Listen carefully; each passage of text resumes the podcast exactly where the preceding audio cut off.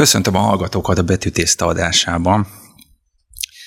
Mai témánk pedig igazából arról fog szólni, hogy a liberalizmus, neoliberalizmus, progresszív liberalizmus hogy tudott ilyen óriási hatalmat venni, uralmat venni az amerikai médiában, filmtörténetben, politikában, különböző mozgalmakban. Két nagyszerű vendégünk is van ehhez a témához. Első, Pálfi Gyula, középiskolai média, történelem és irodalom szakos tanár.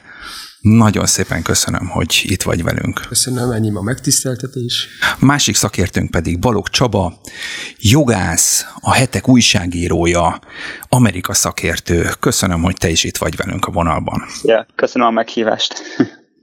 Elsőként az lenne a kérdésem, hogy szerintetek ennek történelmi folyamánya lehet, történelembe vissza tudjuk-e vetíteni azokat az eseményeket, azokat a sarokpontokat, ami alapján be tudjuk határolni itt a neoliberalizmusnak a felemelkedését, hogy ez, ez, ez, ez hogy tudott uralmat venni az egész társadalmon.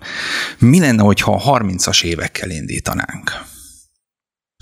Gyula, hadd kérdezzem meg, hogy vannak erre jelenségek?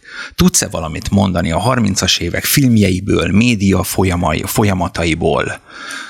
Hát köszönöm az indítást, megtisztelő, hogy kezdhetem ezt a kiváló témát, de hogyha már említetted ezeket a nagyon fontos szakkifejezéseket, egy kicsit hátrébb kell mégiscsak lépnünk, hogy mi is a liberalizmus. A liberalizmus ma sajnos sokak számára egy szó, hozott eredetileg valamikor a felvilágosodás korában induló olyan fajta törekvés volt, ami az emberi szabadságjogokat és emberi nemnek az általános tiszteletét benne a számunkra nagyon fontos, számunkra is nagyon fontos vallásszabadsággal és szólásszabadsággal. Tehát egy nemes eszme volt, aminek több generációját már ismerjük. Most már, ami elterjedt a mai köztudatban, azért egy eléggé negatív kifejezés így konzervatív keresztények számára, mert a negyedik generációs liberalizmus ma már egész más jelent, mint az első, második és harmadik generációs liberalizmus, ami tulajdonképpen az egyéni jogoknak a szélsőséges fölmagasztalását és mindenek fölé emelését jelenti, és ezért annyira, hát mondhatjuk, hogy megosztó, ha nem is ezt a szót használnám, hogy visszataszító, mert ez egyéni választás kérdése, Igazából ennek a beszélgetésnek, bár nem én vagyok a szerkesztője és műsorvezetője, de, de talán úgy tudjuk már is összefoglalni a hallgató számára, vagy érdekessé tenni a fölvezetést, hogy hogyan jutott el egy alapvetően konzervatív, mondhatjuk azt, hogy többségében bibliai erkölcsre és világnézetre épülő azon a fundamentumokon fölnövekvő társadalom, az Amerikai Egyesült Államoknak a társadalma, ami azért egy népek kohója volt, röviddel az alapítása után, erről majd fogunk beszélni, hogyan jutott el gyakorlatilag egy szinte neomarxista, vagy egy szélsőségesen baloldali jellegű mainstream lett a politikában az uralkodó. Ugye ez önmagában is egy kicsit sarkos állítás, hiszen mondhatjuk azt, hogy, hogy nem dőlt el a csata nem csak azért, mert Trump elnök visszatérése várható, hanem önmagában azokat a mély alapokat, amiket az legutóbbi elnökválasztás megrengetett, így a világszert az Amerika képről beszélek, ezeket azért a középosztályban, az úgynevezett bibliaövezetben, tehát az amerikaiak 10 millióiban talán nem sikerült megrendíteni. Ezért ez a csata nem lefutott. De visszatérve a kérdésedre, a 30-as évektől azért érdemes talán indítani, mert az első világháború után vagyunk, és a második előtt. Most aki valaha látta a Nagy Gatsby című filmet, illetve olvasta ezt a kiváló könyvet, tudja, hogy ez a gazdasági prosperálásnak az időszaka volt. Olyan, egy olyan fellendülés, ami egészen a 29-33-as válságig tartott, amikor az eszmék e, egy szabad áramlása párosult egy gazdasági föllendüléssel. Tehát a jólétnek a társadalom, az amerikai álom, amiről sokszor beszélünk, hogy nem csak az, hogy gazdag lehet az ember, hanem hogy kibontakozhatja a tehetségét, akármilyen etnikai, vallási háttérrel, tehát egy tényleg szabad versenyes ország. Ez akkor még a hollywoodi filmiparnak az aranykorával is párosult, tehát egy kellő metszet számunkra, hogy kiinduljunk, és akkor el is indulnánk innen. Ha kicsit sok hosszúra nyújtom, nyugodtan vágjatok közbe. Tehát ugye két világháború között vagyunk, a baloldaliság elég távol áll az amerikai eszményektől. Ugye egy szabad versenyre, magántulajdonra, kisebb-nagyobb részben mégiscsak bibliai alapokra épülő társadalomról van szó. Mégis a 30-as években, már, már az első világháború végén azért a baloldali mozgalmak is jelen voltak az Egyesült Államokban ezt a fajta kibontakozást érdekes módon mindig az értelmiségnek a köreiben lehet megfigyelni, szinte minden társadalomban, akár az Gyula, európai bocsánat, akkor most ha pont itt tartunk ezeknél a baloldali mozgalmaknál. Igen. Csaba, légy szíves, mondd el, hogy neked erről mi a véleményed, mi a, mi, mi a meglátásod, és hogy honnan induljunk egyáltalán? Az én véleményem az, hogy így jogi, társadalmi és kulturális szempontból, ami hatalmas válaszfal volt, az a második világháborút követően elindult hippi mozgalmaknak, szexuális forradalomnak, kábítószer kultúrának az ilyen társadalmi alapokat megrengető hatása a popkultúrában, zenében, és én, én úgy, úgy látom, hogy ezekben érdemes így keresni ezeknek így a, a gyökereit, amelyek aztán így tudományos szinten is, olyan szinten, amikor a vók ideológia, vagy a kritikai folyáméletnek a formájában Igen. megjelentek, aztán nyertek mondjuk egyetemi szinten egyfajta legitimációt arra, hogy akkor még a kisebbségeknek, szexuális kisebbségeknek, különböző devianciáknak képviselőiket áldozatként, vagy inkább úgy mondom, hogy mentesülést élvező személyeként kellett. De te arra nem látsz jeleket, hogy a 30-as években már a marxizmus az hogy tudott ebbe a mégis inkább kereszténynek mondható kultúrába betörni? Uh-huh. Hát én alapvetően inkább a második világháború időszakot gondolnám, hogy a 30-as években ott ez mennyire volt egy kimutatható társadalmi probléma vagy jelenség, mert Magyarországon ez sokkal inkább, meg Európában, Kelet-Európában, az USA-ban én, én nem gondolnám, hogy ez akkoriban ez volt egy probléma, sokkal inkább szerintem a világháború után volt ez ilyen... Igen. Mondjuk érdekes, hogy az irodalomban ezek a nagyok, a Steinbeckék, meg a Faulknerék, ők mindig a, a, a proletár, nagyon szerették ábrázolni a proletár embereknek az életét, és ugye nagy gazdasági világválság, ilyesmi, tehát ott adja magát, hogy szinte mindig előjön a proletároknak a helyzete és mindig nagyon negatívan ítélik meg ezért az amerikai társadalmat. Hát de bocsánat, ez, ez minden válság idején ez, ez gyakorlatilag kimutatható. Tehát akár már a 19. században a Petőfiék forradalma és mai szóval egy szélső balos forradalom lett volna. Csak akkor ugye még nem volt szélesen elválasztva a marxizmus a szocializmustól vagy az utópiáktól. A 30-as évekre, amikor kérdeztél, nekem mégis eszembe jut valami, hogy ugye maga a válság az, ami Amerikából kiindulva tényleg ugye szétáradta a világon, és tömegeknek lehetetlenítette el a helyzetét, hogyha rossz a gazdasági helyzet, azért a történelmből azt tudjuk, hogy a szélsőséges mozgalmak, a marxizmus és a nácizmus is ekkor tudtak aratni. Most igaza van kedves beszélgető partnerünknek, hogy a második világháború után volt egy nagy föllendülés, például olvastam egy adatot, hogy a, az amerikai kommunista pártnak egy év alatt 45 ezerrel nőtt a tagsága, ami egy nagy országot beleszámítva, és egy igen nagy kiugró növekedés, és ne felejtsük el, hogy akkor a két nagyhatalom szövetséges volt, ugye Németország legyőzésében. Tehát volt-e, valóban a második világháború után volt egy föllendülése az Egyesült Államok beli baloldali mozgalmaknak, és erre jött majd rá az 50-es éveknek a McCartneyzmusa, miről majd szintén beszélünk, illetve azok a fekete listák, meg tiltó listák, amik ugye filmeseket, kö, írókat szömeg, tömegesen érintettek, és kiáltott ez egy baloldal elleni, hát úgy mondják, boszorkágyüldözést, ami, ami nagy kérdés, hogy konkrétan szükség volt erre, tehát volt-e akkor a kommunista veszély az Egyesült Államokban, vagy nem, ez mai napig is vitáknak a kérdése, ajánlottad a Trumbo című filmet, arra is többször utalhatnánk, hogy azért, azért a hollywoodi forgatókönyvírók ban, színészekben, rendezőkben, ha nem is a producerekben, meg a pénzemberekben azért nagyon erőteljesen ott volt, hogy változtatni kell ezen a szabadversenyes kapitalizmuson. És akkor erre volt válasz ugye a McCartney féle rendszer, és utána jön az szerintem a 60-as éveknek a hippi mozgalma, ami már szintén egy válasz. Az összes ilyen nagy amerikai társadalmi Bocsánat, maradjunk, maradjunk még itt az 50-es éveknél, tehát közvetlenül a második világháború után.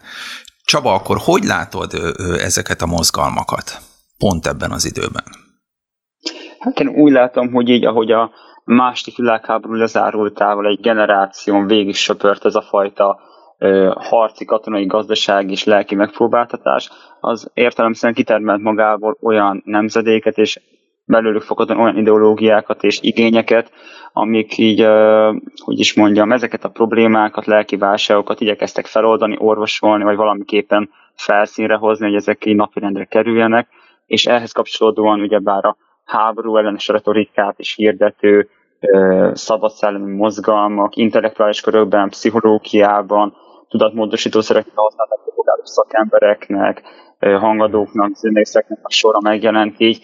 Összességében én úgy látom, hogy ez egy nagyon-nagyon komplex társadalmi jelenség volt, hogy hogyan nyomta rá a második világháború a bélyegét erre a hidegháborús időszaknak a intellektuális légkörére. Nagyon érdekes szerintem, de így összességében azt lehet mondani, hogy Amerikában akár mennyire is túl volt tolva, vagy nem volt túl tolva a kommunistáktól való félelem, azért ez ugye a kultúrában mondjuk a Steven Spielbergnek a Kémek így a című filmben is, is szépen látható, hogy hogyan jelent meg társadalmi szinten, titkos szolgálatoknak a szintjén ezeknek a társadalmi szervezeteknek a figyelése, monitorozása, eljárások indítása. Tehát ez érdekes, hogy Magyarországhoz képest egészen másképpen ütemeződött szerintem ennek a, ennek a lefolyása, a szélső baloldali szocialista mozgalmaknak, társadalmi szervezeteknek a működése, megfigyelése. Tehát talán pont így a fordítottja, ami történt Magyarországon, mert ott inkább éppen a 30-as éveknek az elejétől fogva figyelték és kontrollálták az baloldali mozgalmakat, az újságterjesztéseket, meg hasonlókat.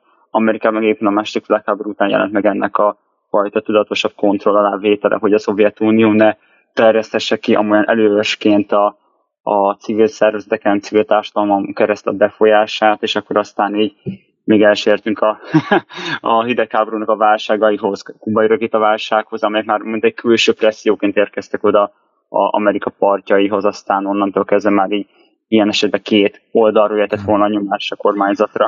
Csak tudjátok, mi az érdekes, hogy például ezt a kommunista vonalat, ezt, ezt nagyon erősen szociális érzékenységből hozták be ezek az emberek, ezek a pártok Amerikába, és közben pedig a kapitalizmus sokszor nagyon-nagyon jó válaszokat adott rá. Tehát a szocializmus nem tudott jobb válaszokat adni a gazdasági világválságra, mint amit a kapitalizmus adott. Tehát ezt, ezt mindenki megsínylette. Ugye tudjuk azt, hogy Stalin NKVD-s gépfegyveresekkel őriztette az ukrán búzaföldeket, és ezért 10 millió ukrán meghalt. Tehát azért a kapitalista országokban ennyi ember nem halt meg és valahogy ők ezt, ezt kihasználva egy ilyen szociális érzékenységet felgerjesztve próbálták a mozgalmukat beültetni az Egyesült Államok társadalmába. De azért azt ne felejtsük el, hogy a Németországban például a nácizmus előtt nem, nem, nem baloldali jellegű eszmerendszer. A Weimári köztársaság működött, ami egy többpárti polgári demokrácia volt. Tehát azzal kicsit vitatkoznék, hogy, hogy tehát mindenfajta kapitalizmus jól jött ki ebből a gazdasági válságból. Az Egyesült Államoknak, ugye Roosevelt elnöknek volt a társadalmi gazdasági megoldása a New Deal, ami azt jelenti, hogy az, á, hogy az, hogy a szabadversenyes kapitalizmus kapitalizmusban az állam bizonyos pontokon beavatkozik, segíti a, nem csak a versenyt, hanem a szociális hátrányokat is valahogy. Tehát ezokat a szétnyíló ollót, hogy a gazdagok és a szegények között ma például megint óriási különbség van többszöröse, ezt egy picit megpróbálják állami segítséggel zárni. De nem úgy, hogy a magántulajdont kihúzzák.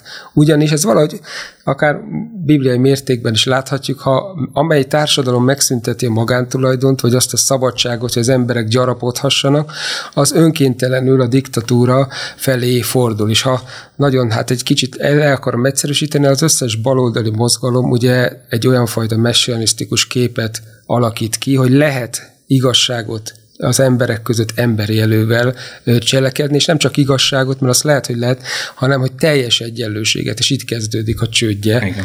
a szocialista gondolatnak. Én későbbre gondoltam, de most bevettem a műsorunknak az atombombáját, no. a kérdését.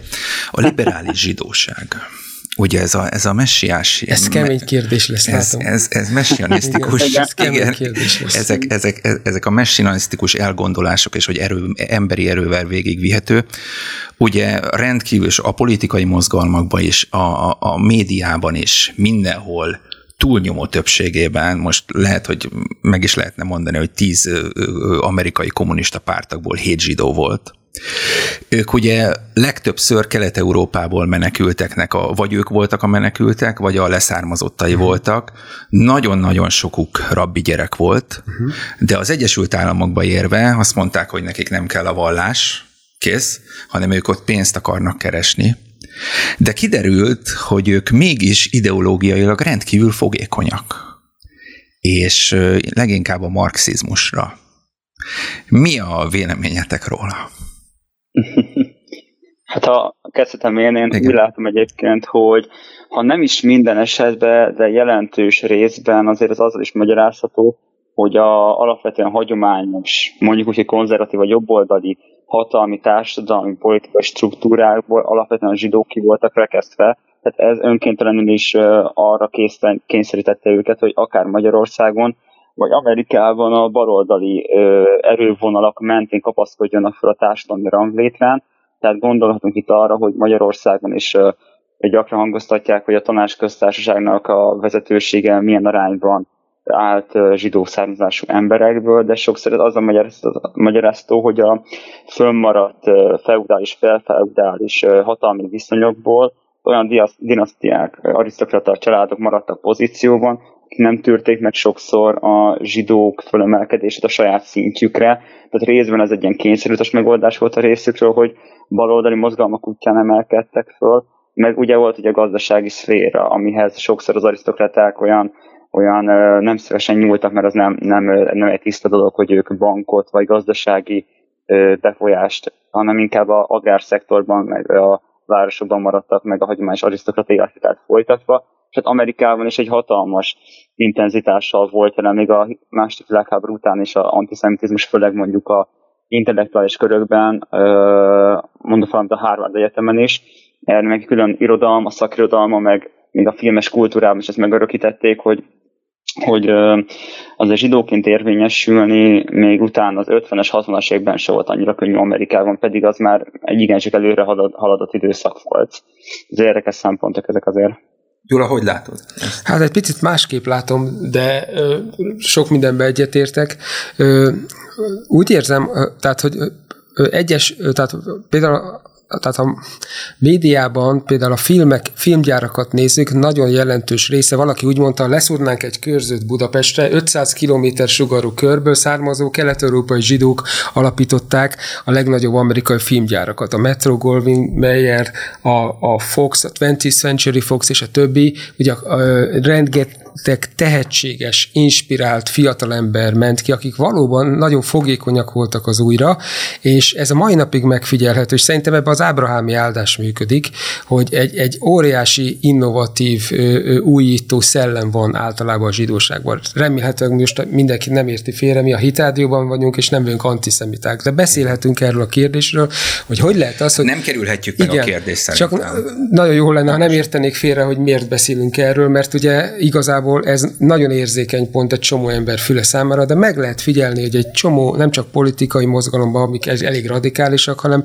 nagyon sok high-tech iparágban is kétségkívül felülreprezentált a zsidóság aránya, még akkor is, hogyha a hitüket nem ö, gyakorolják. És ez egy nagyon érdekes dolog. Ebbe szerintem egy bibliai magyarázat van, hogy Istennek a hűsége és ígérete nemzedékről nemzedékre működik, és fölemeli őket, akkor is, hogyha nagyon sokan Izrael ellenesek és anticionisták, a politikai mozgalmak élén, például a demokrata pártnak jelesei, vagy a különböző zöld mozgalmaknak is az élharcosai, de nézzetek meg mostani high-tech vezetőknek a jelentős része is is ilyen háttérből jön, és ezzel nem akarunk semmiféle megbélyegzés, meg hogy félreértse valaki, ezt ne, nagyon is lehet bibliai keretek közé helyezni, ami még a, az isteni félelmet is növelheti az emberekbe, hogyha te szövetséget kötsz az Úrral, akkor generációról generációra áldott lesz a családot. Persze fontos, hogy az utódok is valahogy az Úrban járjanak. De Isten ennek ellenére hűséges, és ennek jó példája szerintem az, hogy, hogy például a művészetben, tudományban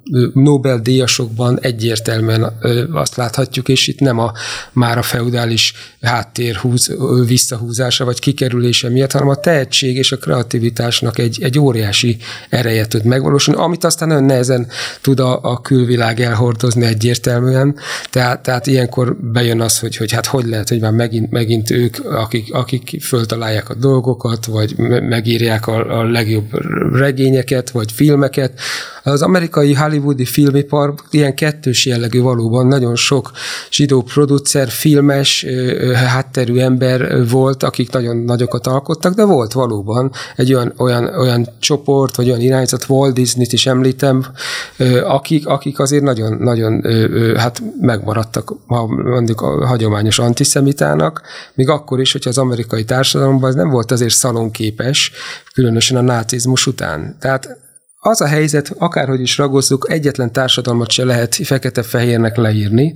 Mi, hogy most erről beszélgetünk, szerintem a hallgató is remélem érti, hogy, hogy egy kérdést fejtegetünk, boncolunk, de nem akarjuk remélhetőleg talán ti sem a tutit, vagy az igazságot megmondani, csak hogy kérdéseket teszünk igen, föl. Igen, Engem ez igen, a kérdés, jó. amit föltettél, már akkor nagyon foglalkoztatott, amikor, amikor szembesült, szembesültem azzal, akár mint történelem tanár, akár mint a médiával foglalkozó, hogy, hogy, hogy ez, ez működik ez a jelenség, csak nem szabad ennek olyan politikai vagy érzelmi, pláne nem fajelméleti töltetet adni, amit aztán ugye kihasználnak más sértett vagy frusztrált emberek. Igen, igen, igen, teljesen igaz.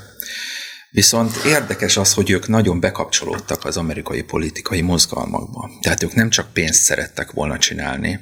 Itt a kelet-európai nagy elnyomás után, ahogy ők kiértek, hanem, hanem tényleg ideológiailag is, mint hogyha formálni akarták volna az amerikai társadalmat. Csaba, erről mi a véleményed? Igen, abszolút én is egyetértek ebben. Én azt látom, hogy, hogy alapvetően az, hogy, hogy hogy tudtak érvényesülni, és amik az intellektuális szférában, kulturális szférában, tehát gondolok itt akár a, a könnyű zenére, filmekre, szaktudományoknak az írásában, ott, ahogy el tudtak ö, olyan gondolatokat ültetni, mondjuk akár az európai társadalmaknak a, a gondolatvilágában, vagy Amerikában is, tehát gondolom például akár Freudra is, vagy akár Amerikában a különböző különböző jogi vagy szociológiai iskoláknak a vezetőire, ott forradalmi gondolatokat hoztak be, még ha nem is mindegyiket tudunk teljesen azonosulni mondjuk keresztény konzervatív emberként, de azt láthatjuk, hogy, hogy amiket úgy elvetettek a saját intellektusukkal egy társadalomnak a, a belső világában, az úgy egészen maradandó volt, és meghatározta. Igen. Hát vagy jót, vagy jót, vagy rosszat. Igen, azért hát, szélsőségesen rossz példákat Tehát, is tudnak igen, mondani. Igen, igen. Tehát az Ellen Ginsbergnek a hatása például, vagy más költőknek, filozófusoknak azért nagyon radikálisan Istentől elvitte a társadalmat azért. Igen, tehát mm. ö, olyan, mintha ők ö, mm. bejöttek volna egy társadalomba, nem voltak fogékonyak mondjuk ott a, a kereszténység megtermékenyítő hatására, és le akarták cserélni a kereszténységet mondjuk marxizmusra. Hát, mert le, le, abban az is lehet, hogy ez egy nagy felelőssége magának a kereszténységnek, hogy hitelesen, evangéliumi módon tudja megközelíteni akár a pogányokat, akár a zsidóságot. Ugye, mert azt a szót, hogy kimondjuk, hogy itt tőlünk nem messze mondjuk Újlipott városban, hogy keresztény, ennek van egy negatív felhangja, mert ugye nem, nem messze innen lőtték a Dunába Richter Gedeont és másokat, és ez teljesen érthető. És amikor csak van mondjak el egy személyes sztorit, 98-ban, amikor egy iskolai csoporttal kinjártunk Izraelbe, és egy kibucba voltunk, nagyon kedves vendéglátást kaptunk, többek közt azoktól a idős bácsiktól és néniktől könnyekig megható volt, akik a, az Exodus hajóval 1946-ban érkeztek be, ugye az első cionisták. És nagyon nagy barátsága. De ugye, Leonuris. Jó, akkor így, így van. hogyha már könyv. Viszont, viszont ugyanakkor ö, volt ö, igaz kisebb létszámba egy, egy néni, aki a meghallotta a magyar kifejezés, kifejezetten ellenszenvesnek voltunk neki, mert ő neki ez az üldözést, meg a családjának a halálát jelentette. Szóval ezért, ezért nyilván megfelelő, hogy mondjam, empátiával és, és, és megértéssel kell bánnunk, de, de én azt látom például, hogy bár nem ez a témánk, hogy a messianisztikus zsidó mozgalmakat tekintve nagyon nagy örömmel és erővel tudják felfedezni ők is, és ez nagyon jó látni, ugye, hogyha megtérnek és, és megőrzik a zsidó identitásukat, vannak ilyen atyafiaink is, hogy, hogy, hogy mennyire szereti a zsidóságot Jézus, hiszen az ő atyafiúról van szó. Csaba, tudnál arra...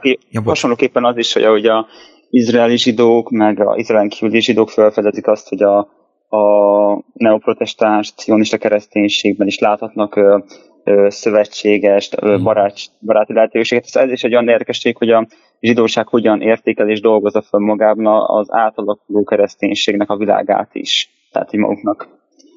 Visszatérve 50-es évekre, 60-as évek politikai mozgalmaira, Mit látsz? Milyen szereplőkkel voltak? Mi volt az irányuk? Feketék felemelkedése, ilyesmi. Hát igen, érdekes elmondani, hogy hát mindenki ismeri a Martin Luther a, a történetét, hogy ő hogyan próbálta meg Amerikában azt a társadalmi fajigazságtalanságot felszámolni, vagy legalábbis felhívni rá a figyelmet keresztény etikára is alapozva, meg a, részben a Gandinak a, a világnézetére is alapozva az, hogy változtatni érdemes a társadalomban, főleg, hogyha a feketéket mondjuk akarják, hogy dolgozzanak, akarják, hogy adót fizessenek, és hogy a társadalmat építő polgárok legyenek, akkor például az ő esetükben, mint elnyomott kisebbségnek a, a társadalmi ereje, akkor az legyen úgy, úgy tekintve, hogy egyenértékűek, egyenjogúak, és nem csak a fehérek ülhetnek a busznak az elejére, és ez, ez az egyetlen egy mozgalom, ez a feketéknek a szemszögéből, de jöttek aztán másfajta progresszív mozgalmak is, de érdekesség, hogy ezeknek vannak nagyon jogos igényeik és észrevételeik, ugyanakkor meg olyan mértékben elértek vadhajtások is, amikor már a rendszer szintű rasszizmus kiáltanak az igazságszolgáltatásra, hogyha mondjuk egy adott nagyvároson belül a feketéknek az aránya, amik a börtönökben vagy a büntetőeljárásoknak a vállalataiként magasabb, mint a fehéreké. És akkor e- ezek jönnek ezek a fajta ilyen megoldások, hogy akkor milyen fajta kritikai felelméleteket, vagy egyéb ilyen ö, idézőjelben mondom, hogy előremutató gondolatokat dobnak be így a, a különböző szakmákon belül, tehát ez is érdekes egyébként. Gyula, megkérdezhetem akkor tőled, hogy a média történetben ezt az 50-60-as éveknek a különböző fekete felemelkedési mozgalmát. Te hogy veszed észre, hogy látod? Szerintem ezt nagyobb keretbe kell kicsit helyezni, tehát hogyha visszatérünk a már említett McCartneyzmushoz, ugye, ami egy hát kommunista vagy baloldali ellenes boszorkányüldözés volt, de ugye valamennyi alapja volt, hogy a baloldali gondolatok, főleg a sztálinizmus akkor volt a csúcson. Tehát igazából ez egy, ez egy valós veszély volt Amerikára, ha jelentősen túl is reagálták. Tehát te valós veszélynek látod? Ez, nagyon, ez nagyon nehéz kérdés. Van, ez sokkal mélyebb ismeret kell, szerintem egyikünk se, sincs ennek a tudatában, mert éveknek a kutató munkája kell. A lényeg az, hogy ugye a kémszolgálatoktól kezdve ott volt a Rosenberg házaspárnak az ügye. Kezdetben például úgy tanították nekünk is, hogy ez egy, ez egy koncepciós per volt, de nem. Ők valóban kiszivárogtatták az atomtitkot.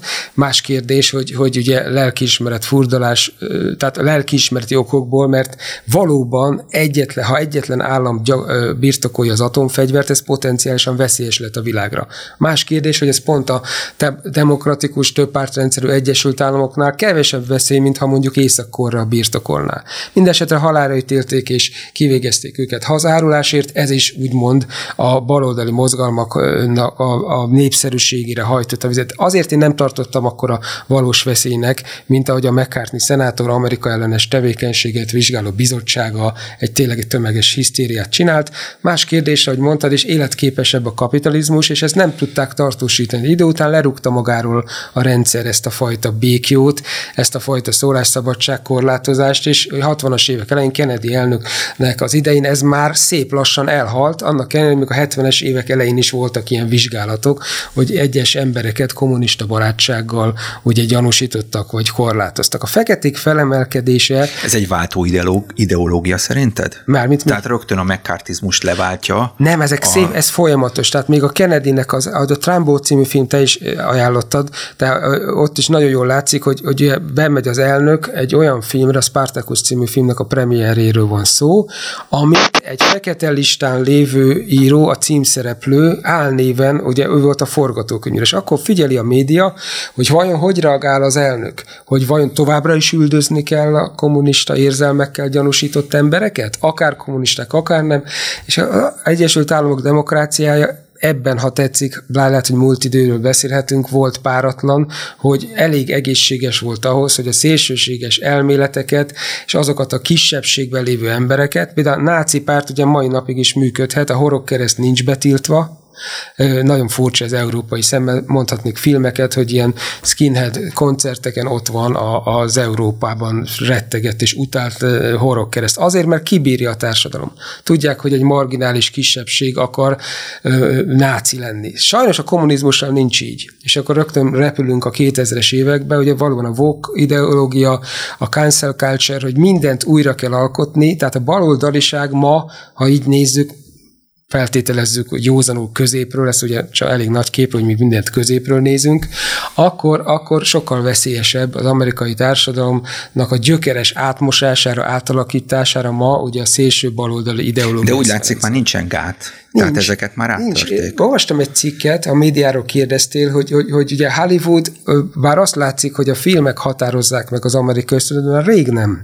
Főleg a digitális kultúra óta, 60-as, 70-es, 80-as években ugye van egy, van egy új Hollywoodnak nevezett irányzat, és amikor Spielberg, Lucas, Coppola föltűnnek, megújították a mozikultúrát, de igazából a 2000-es évektől már, már messze nem az a befolyása az internet miatt.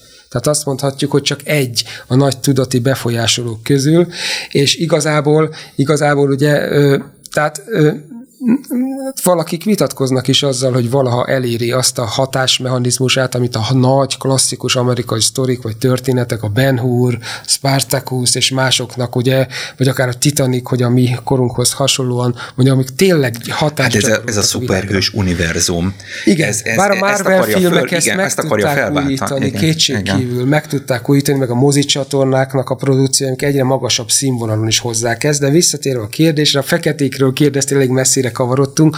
Ez egy olyan, olyan polgárjogi mozgalom, ami lépésről lépésre, nagyon jól mondta Csaba, valós alapokról indult el. Tehát ne felejtsük el, hogy a déli államokban valós me- megkülönböztető törvények voltak, tényleg hátul ülhettek a buszon, külön csap volt a vasútállomáson, hogy whites only, ott nem is lehetett hozzáérni, külön WC-k voltak, tehát ez nagyon mélyen sebeket ejtett az amerikai fekete lakosság tömegeinek a lelkébe. Igen. Csaba, akarsz reagálni, vagy nekem van kérdésem? Igen. igen, igen, én akartam még reagálni, hogy az is érdekes, hogy hatalmas, hatalmas szakirodalmak van Amerikában is a, a, meg lassan így a magyar történelmi ö, ö, szakkönyveknek a sorában a amerikai rabszolgaságnak az ügyében.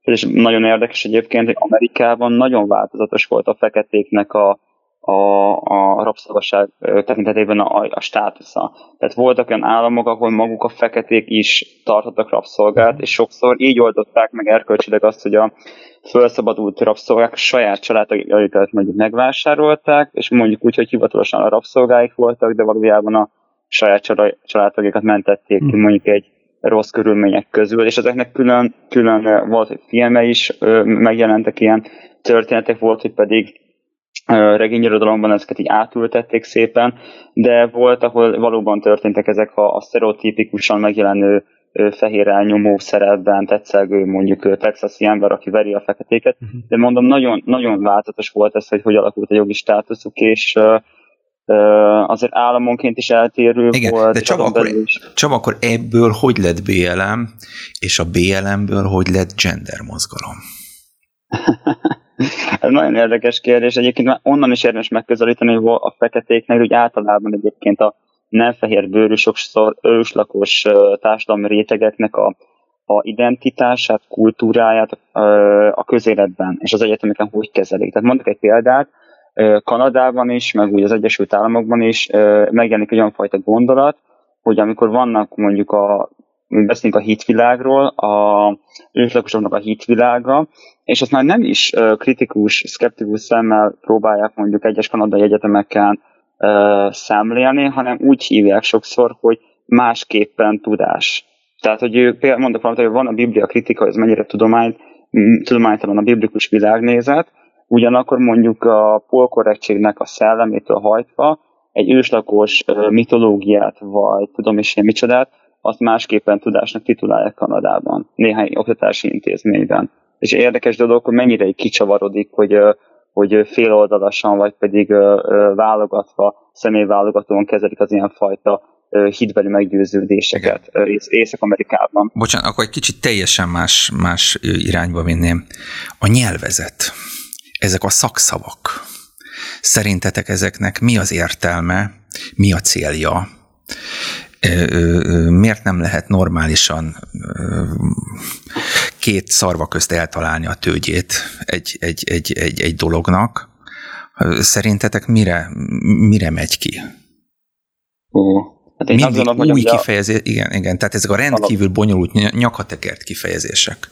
Sokszor egyébként én úgy látom, hogy nem vagyok a témának a szakértője, de alapvetően így azért jogászként az egy ilyen alapelvként tanultuk meg az államközi szerződésekben, hogy az, hogy, hogy milyen nyelven beszélünk, milyen nyelven tárgyalunk, és milyen nyelven kodifikálunk két állam közötti szerződést, azt az szó szerint valóságformáló ereje van és az, hogy milyen nyelven, vagy milyen, milyen terminusokat használunk, azért társadalomnak a gondolkozás ugye radikálisan átképes formálni. És sokszor ezért van az, hogy az embereknek igazából inkább a, a belső tudati terét akarják átformálni a, a nyelvújításokkal.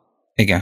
Gyula? Hát én, én ugye nem vagyok jogász, de a, a, egy nagyon közismert példát hadd idézzek, az Orwellnek a 1984 című könyvben az új beszél, ami, ami ez, ugyanezt a folyamatot írja le, hogy speciális szakszavakat hoznak létre a diktatúrák. Ugye Amerikában ezt már-már nevezhetjük diktatúrának ezt a mostani irányvonalat, de természetesen nem jogi értelemben, hanem a tudat, tudatnak a, a formálása terén. De gondoljunk az 50-es, 60-as évek Magyarországára, amikor, vagy a Szovjetunió, amikor valóban az úr, asszony kifejezést, ugye az elvtárs váltotta le, vagy, vagy különböző speciális szakszavak jöttek be, mint a csasztuska, vagy a stahanovista. Tehát ugye nyilván az egy másik jellegű irányból jött, keletről, de ezek a kommunista szakszavak is így rátelepettek az akkori világháború utáni Kelet-Európára. Igen. Szerintem nincs szó másról, hogy valóban egy ideológia valamilyen sugallatra, biztos nem isteni sugallatra, a saját szakszavaival valóban, ahogy mondtad, a lelkeket próbálja elérni. Szerintem ez, ez soha nem sikeres, ez mindig ilyen erőszakolt, szuszakolt dolog lesz, de újra és újra megpróbálkoznak vele, valahogy ösztönszerűen valóban a nyelvnek van valami tudatformáló ereje, de szerintem arra nem képes, akár ezek a, az új szakszavak is, hogy az embereket hogy totálisan meggyőzik. Az embereket belülről lehet megváltoztatni, vagy érdek elvű motivációk alapján, ez a kevésbé jó, az igazi az, hogyha a szívükből valami mellett el tudnak kötelezni, vagy meg tudnak változni. Persze vannak olyan radikális forradalmárok, vagy iszlamisták, akik a szívükből odaszánják magukat a rosszra, mondjuk az öngyilkos merényletekre, vagy a rombolásra. De a mostani vókultúra, vagy gender mozgalom szakszavaira, ha visszatérünk, szerintem ezt részint ilyen, ilyen trendként, divatként használja egy csomó értelmiségi, valamiképp a naprakészséget, vagy a modernitást akarják ezzel, ezzel bizonyítani, de, de nagyon erőltetett az egész, én is azt érzem, hogy, hogy én szándékosan kerülöm ezeket a szavakat, ameddig lehet, mert, mert, mert úgy, úgy, úgy érzi az ember, hogy kívülről akasztják rá valahogy. Ez a például a nem bináris szülő. Igen, igen, igen. igen. ilyesmi. Igen, igen. Vagy, sőt, már van olyan, hogy első számú szülő, és második számú, azt tudom, hogy még nincs annyira elterjesztve, hogy, a, hogy annyira egyenlőségelet kell tenni, hogy az apa, az maga a fehér, fehér rasszizmusnak egy bújtatott képviselője, és ezért, ezért e, igazából lehet, hogy, hogy ez is, ezt is majd megpróbálják leváltani. És a fiatal korosztályok, a fiatal nemzedékek, akik vevők a modernitásra, Csaba, hogy látod, olvastál esetleg ilyen tanulmányokat, hogy most hol tartanak a, a, a felmérések az amerikai fiatalok körében, melyik mozgalomhoz csatlakoznának, melyik a legdivatosabb, vagy a legerősebb? Hát amiket én olvastam, alapvetően azt, azokat elemzik, hogy, hogy milyen fajta struktúrák erősödnek meg. Tehát mondok valamit, a, a, mindig visszatérő velem, amit mondok a, a oktatási intézmények, mert sokszor ott formálják át a fiatal generációknak a gondolkodás módját, tehát az, hogy mit szabad és mit nem, mi az igaz és mi a hamis, és ugyanez az egyetemeken belül, főleg nyugaton, külön intézmény szektorokat hoznak létre arra, hogy diszkriminációt elkerülve, egyébként a saját ideológiájukat kikényszerítve hozzanak meg olyan bürokratikus döntéseket, hogy milyen hallgatókat vehetnek fel, milyen identitással rendelkezzenek, hogy vannak ilyen safe space-ek, hogy ki hogy beszélhet, hogy ne érjen senki se semmilyen, hogy is mondják, bocsánat, trigger, meg hasonló dolgok, hogy aztán senki se semmilyen módon ne sérülhessen meg. Tehát ilyen rigójákig elmenő szintig megy ez a fajta ö, intézményátszabás, aztán ezeknek olyan finanszírozási háttere is van, hogy konkrétan van, hogy egy egyetemnek a, a költségvetésnek a 10%-a erre megy. Okay, okay. Gyula, te hogy látod, ez mennyire fogja befolyásolni a, a, az ifjabb nem? Mennyire cél az ifjabb nemzedékek, és, és mennyire fogja befolyásolni őket? Ugye én, én nem ehhez a nemzedékhez tartozok, de tanárként nyilván találkozok velük, és azt látom, hogy tényleg az egyetemek lehetnek olyan ideológiai erőközpontok, még inkább, mint a hollywoodi filmipar, ami ezt az új baloldali, vagy szélsőséges, vok, vagy gender ideológiát, életérzés képesek terjeszteni. Az átlag fiatal, ezzel találkozunk azért tanárként is, azért alapvetően lázad lázadó természetű, tehát ha középiskolába próbálnánk ezt bármelyik középiskola belenyomni, szerintem ellenállnának. De egyetemista korban, amikor már lehiggott egy kicsit az ember, akkor, akkor nagyon nyitott és nagyon, hogy mondjam, befogadó szellemű lesz. Legtöbben nem véletlenül 20-as évek elején tértünk meg, vagy 19, vagy 10-es, 10-es évek végén. Tehát az ember ebben az életkorban nagyon érzékeny, ha már a kamaszkori dühöngéseiből kicsit lecsillapodott. Ezért ezek az erőközpontok említett neves egyetemek, folyó kurzusok, a, a tekintélyes és jól beszélő, jó ö, kiállású professzorokon és tanszékeken keresztül valóban képesek tudatformásra. Annál is inkább, mert innen csúcs értelmiségek kerülnek ki. Tehát vezető vállalatok, tudományos műhelyekben ö, ö, ö, kerülnek azok az emberek, fiatalok, akik ezeket a neves egyetemeket elvégzik, mert eleve jobb ajánló levelekkel rendelkeznek, hiszen ö, nem mindegy, hogy valaki melyik egyetemen végez. Tehát a tudatformálásra visszatérünk, az amerikai társadalomra, akkor ez igenis lehetséges a fiatalokon keresztül, annál is inkább, mert már az ő szüleik visszatérve Amerikára sem úgymond egy hiteles, kereszténységet képviseltek, a családi minták, a vállások már nagyon elterjedtek a 70-es, 80-es években. Túl voltunk az említett hippi mozgalomnak a hatásain, bejött az abortusz, a drogoknak egy legális vagy féllegális használata, ugye az államonként eltérő, az értelmiségi partikon például, hát ebből valóban filmek is szólnak, a, a marihuána használat egészen mindennapos. Ö, nyilván nem akarunk senkit megbélyegezni, meg tisztelet a kivételnek, én arra akarok utalni, amit kérdeztél, hogy a mai, mai fiatalok elsősorban ö, élménycentrikus és fogyasztáscentrikus ö, modelleket keresnek, és ezek az ideológiák pedig pont ezt adják meg, hogy nem kell nagy áldozatokat hozni, hanem be lehet fordulni valami szélsőségesen ö, ö, új modern és igazságos világba, és ez ugye nem kíván se mondjuk házastársi hűséget, önmegtartóztatást, nem, hanem, hanem azt, hogy mindent egyszerre én bekebelezhetek. Egy dologra kell vigyázni vallásos szinten a környezet. Tehát a környezetvédelem is ennek a fajta összetett világképnek a része, amit sokan mondjuk New Age-nek írtak le korábban, a szellemi hátterét tekintve. Tehát a fiatalok elérhetők, igen, manipulálhatók, de a legtöbb történelmi példa mégis azt mutatja, hogy hosszú távon nem átvághatók, hiszen a forradalmárok is kivétel nélkül fiatalok közül kerültek ki. Csaba, neked mi? Hát, úgy látom, hogy nagyon sok esetben egyébként és főleg Magyarországra utalva azt tapasztaltam, hogy még egyetemi légkörben is sokszor inkább amerikai problémákat, amerikai társadalmi igazságtalanságokat, vagy vagy helyzeteket írnak le ezek a fajta tanárok által is propagált uh-huh. gondolatok, terminusok, és emiatt sokszor idegen a magyar társadalmi testtől, emiatt nem hiszem, hogy olyan szinten beágyazódhatnak fiataloknak a gondolkozás módjával, viszont a másik irányból meg az is érdekes, hogy ö, egyetemen, amíg végeztem, akkor nagyon sokszor volt olyan, hogy társadalom, bocsánat, nem társadalom, a tanár az a tekintét felhasználva olyan ö, brutális ideológiai állásfoglalást tolt le, tehát egy órán, egy barátom mondta, emlékszem, hogy tanár mondta, hogy a konzervatív is egy érdekes állattípus, uh-huh. konzervatív ember, de ezt elmondta volna valaki másik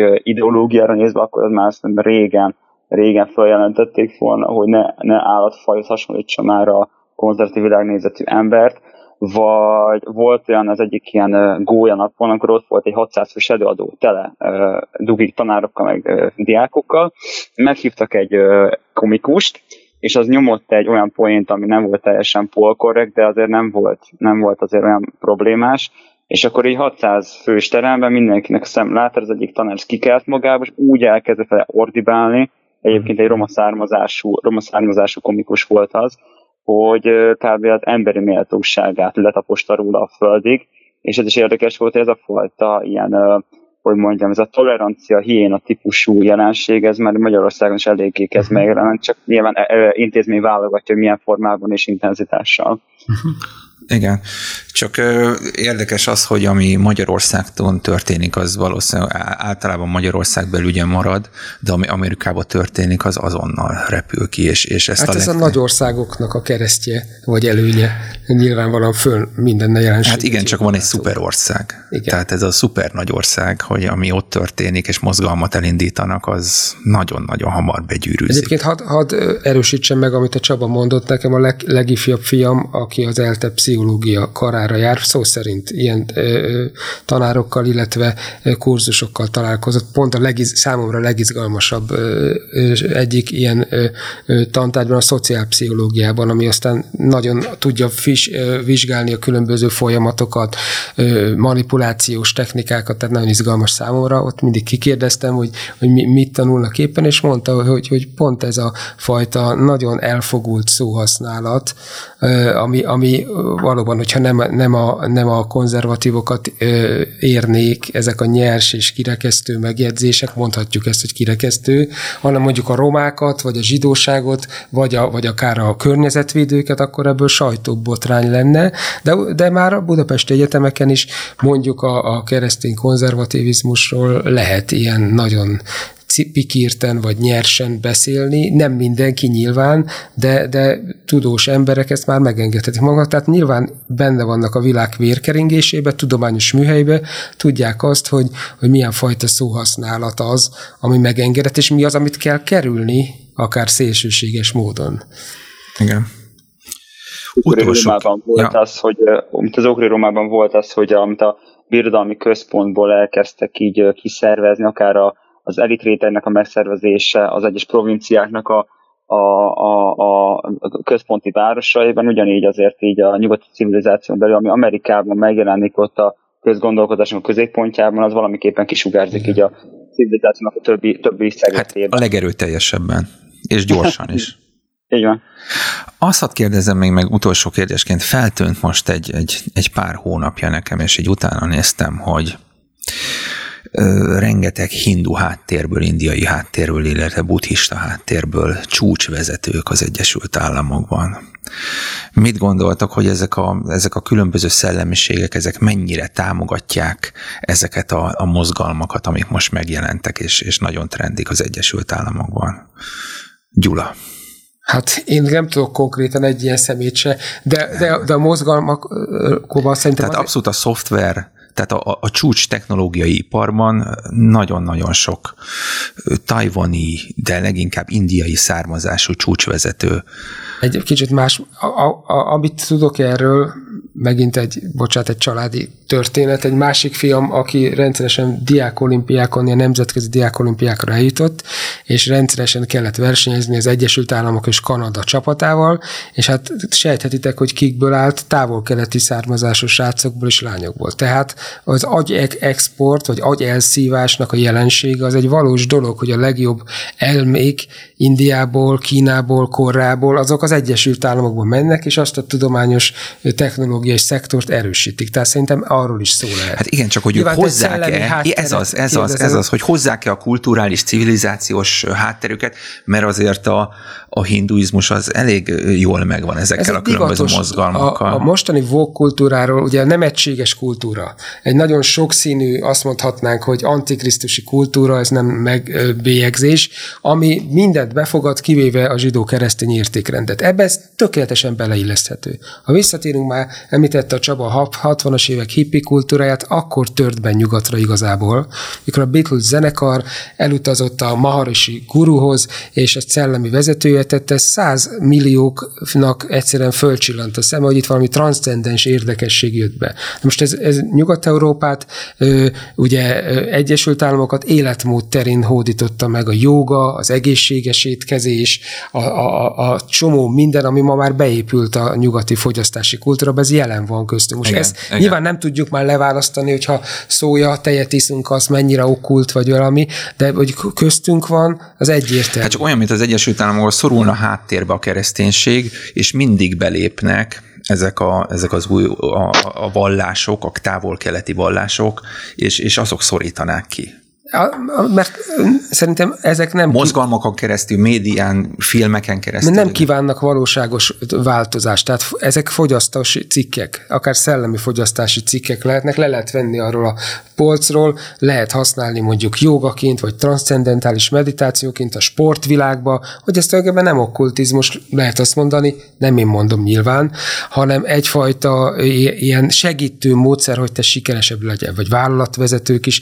Tehát egy ilyen fogyasztói szinten a kapitalizmus, ha visszatérünk az eredeti ö, témánkhoz, nagyon sok mindent föl képes szívni, ugye egyedül azt nem, ami teljes embert követel, vagyis a, a, a, a zsidó-keresztény, azt mondom, életforma, nem is világnézet, az nem tud mást megtűrni maga mellett, mert az egész embert megmenti. Épp ezért lesz majd ebből Igen. baj az utolsó időkben.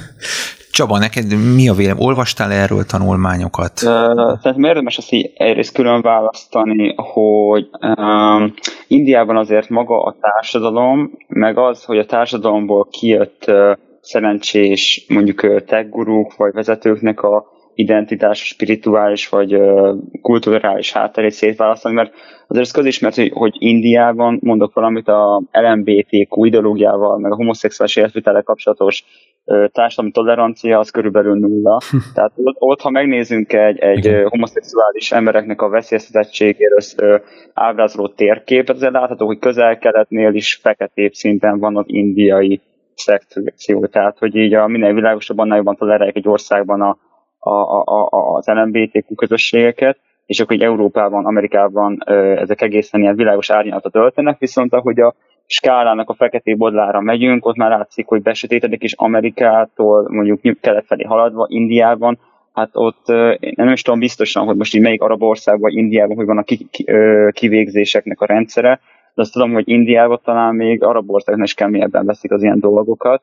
Ugyanakkor, amikor leválik egy értelmiségi személy a saját anyaországát, és beágyazódik ebbe a fajta szilíciumvölgyi ideológiai, kulturális légkörbe, akkor az valamiképpen én úgy gondolom, hogy identitás váltást is jelent. Hát vagy ilyen szed magad mozgalom. Tehát, hogy ő hát, ugyan, csak azt, azt tartja meg, vagy azt szedi fel, és azt adja tovább, amit ő érdemesnek tart. Hát igen, igen. Ugyanakkor ez is érdekes, hogy, hogy, hogy hogyan működött, hogy a Beatlesről beszéltünk, hogy mint brit zenészek, hogyan hatás, milyen hatással voltak a, az indiai gondolatok, világnézetek az ő zenéjükre, de ugyanis a brit kulturális világon belül, mivel hatalmas birodalmuk volt, hogyan hatott vissza a, az a fajta provincialitás, amik az indiai légkörnek a, a gondolatvilága. Például Salman Rushdie-nak, Salman Rushdie-nak a könyvei csak erről szólnak az ő regényei. Hát igen, ugyanaz, hogy például a Christopher Nolan közkedvelt rendező, és neki is a filmeiben azért többször tetten érhető, akár forgatási helyszínekből, akár a filmben megjelenő dekorációkban, vagy gondolatokban az indiai kultúrának hatása. Tehát valamiképpen azért azt gondolom, hogy a, a, a brit gondolatvilágot erőteljesen befolyásolta az, hogy a birodalmuk részét képezte jó időszakig Indiának a, a, a szubkontinense, de hasonlóképpen egyébként Amerikában, ahol mondjuk ha nem is egy gyarmatosítás, hanem ma már meghújtott területeken a, az indián gondolatvilágnak, sámánizmus világa például a Jim Morrisonon keresztül, a Doors zenekaron keresztül hogyan befolyásolt a sámánizmus azt a hippi szubkultúrát. Tehát amikor a pszichedelikus drogot elkezdték gyártani a stúdiókban, és ott kitermelték az olyan fajta dalszövegeket, olyan fajta zenéket, amikben érződik, hogy azért több van, mint emberi kreativitás, azért sokszor felvetődik ez, hogy, hogy ki befolyásol jobban kit. Tehát, hogy az őslakosság a hódítókat, vagy a hódítók az őslakosságot. A görögök vagy a rómaiak kik győztek hát, ott igazából. Igen, igen, igen. Nagyon-nagyon szépen köszönöm, hogy itt voltatok, és elmondtátok. Szerintem a, a témának a felületét biztos, hogy meg tudtuk uh-huh. kaparni, de nagyon sok-sok mélyebb gondolatot is kaptam tőletek. Nagyon szépen köszönöm. Köszönjük szépen. Szervusztok.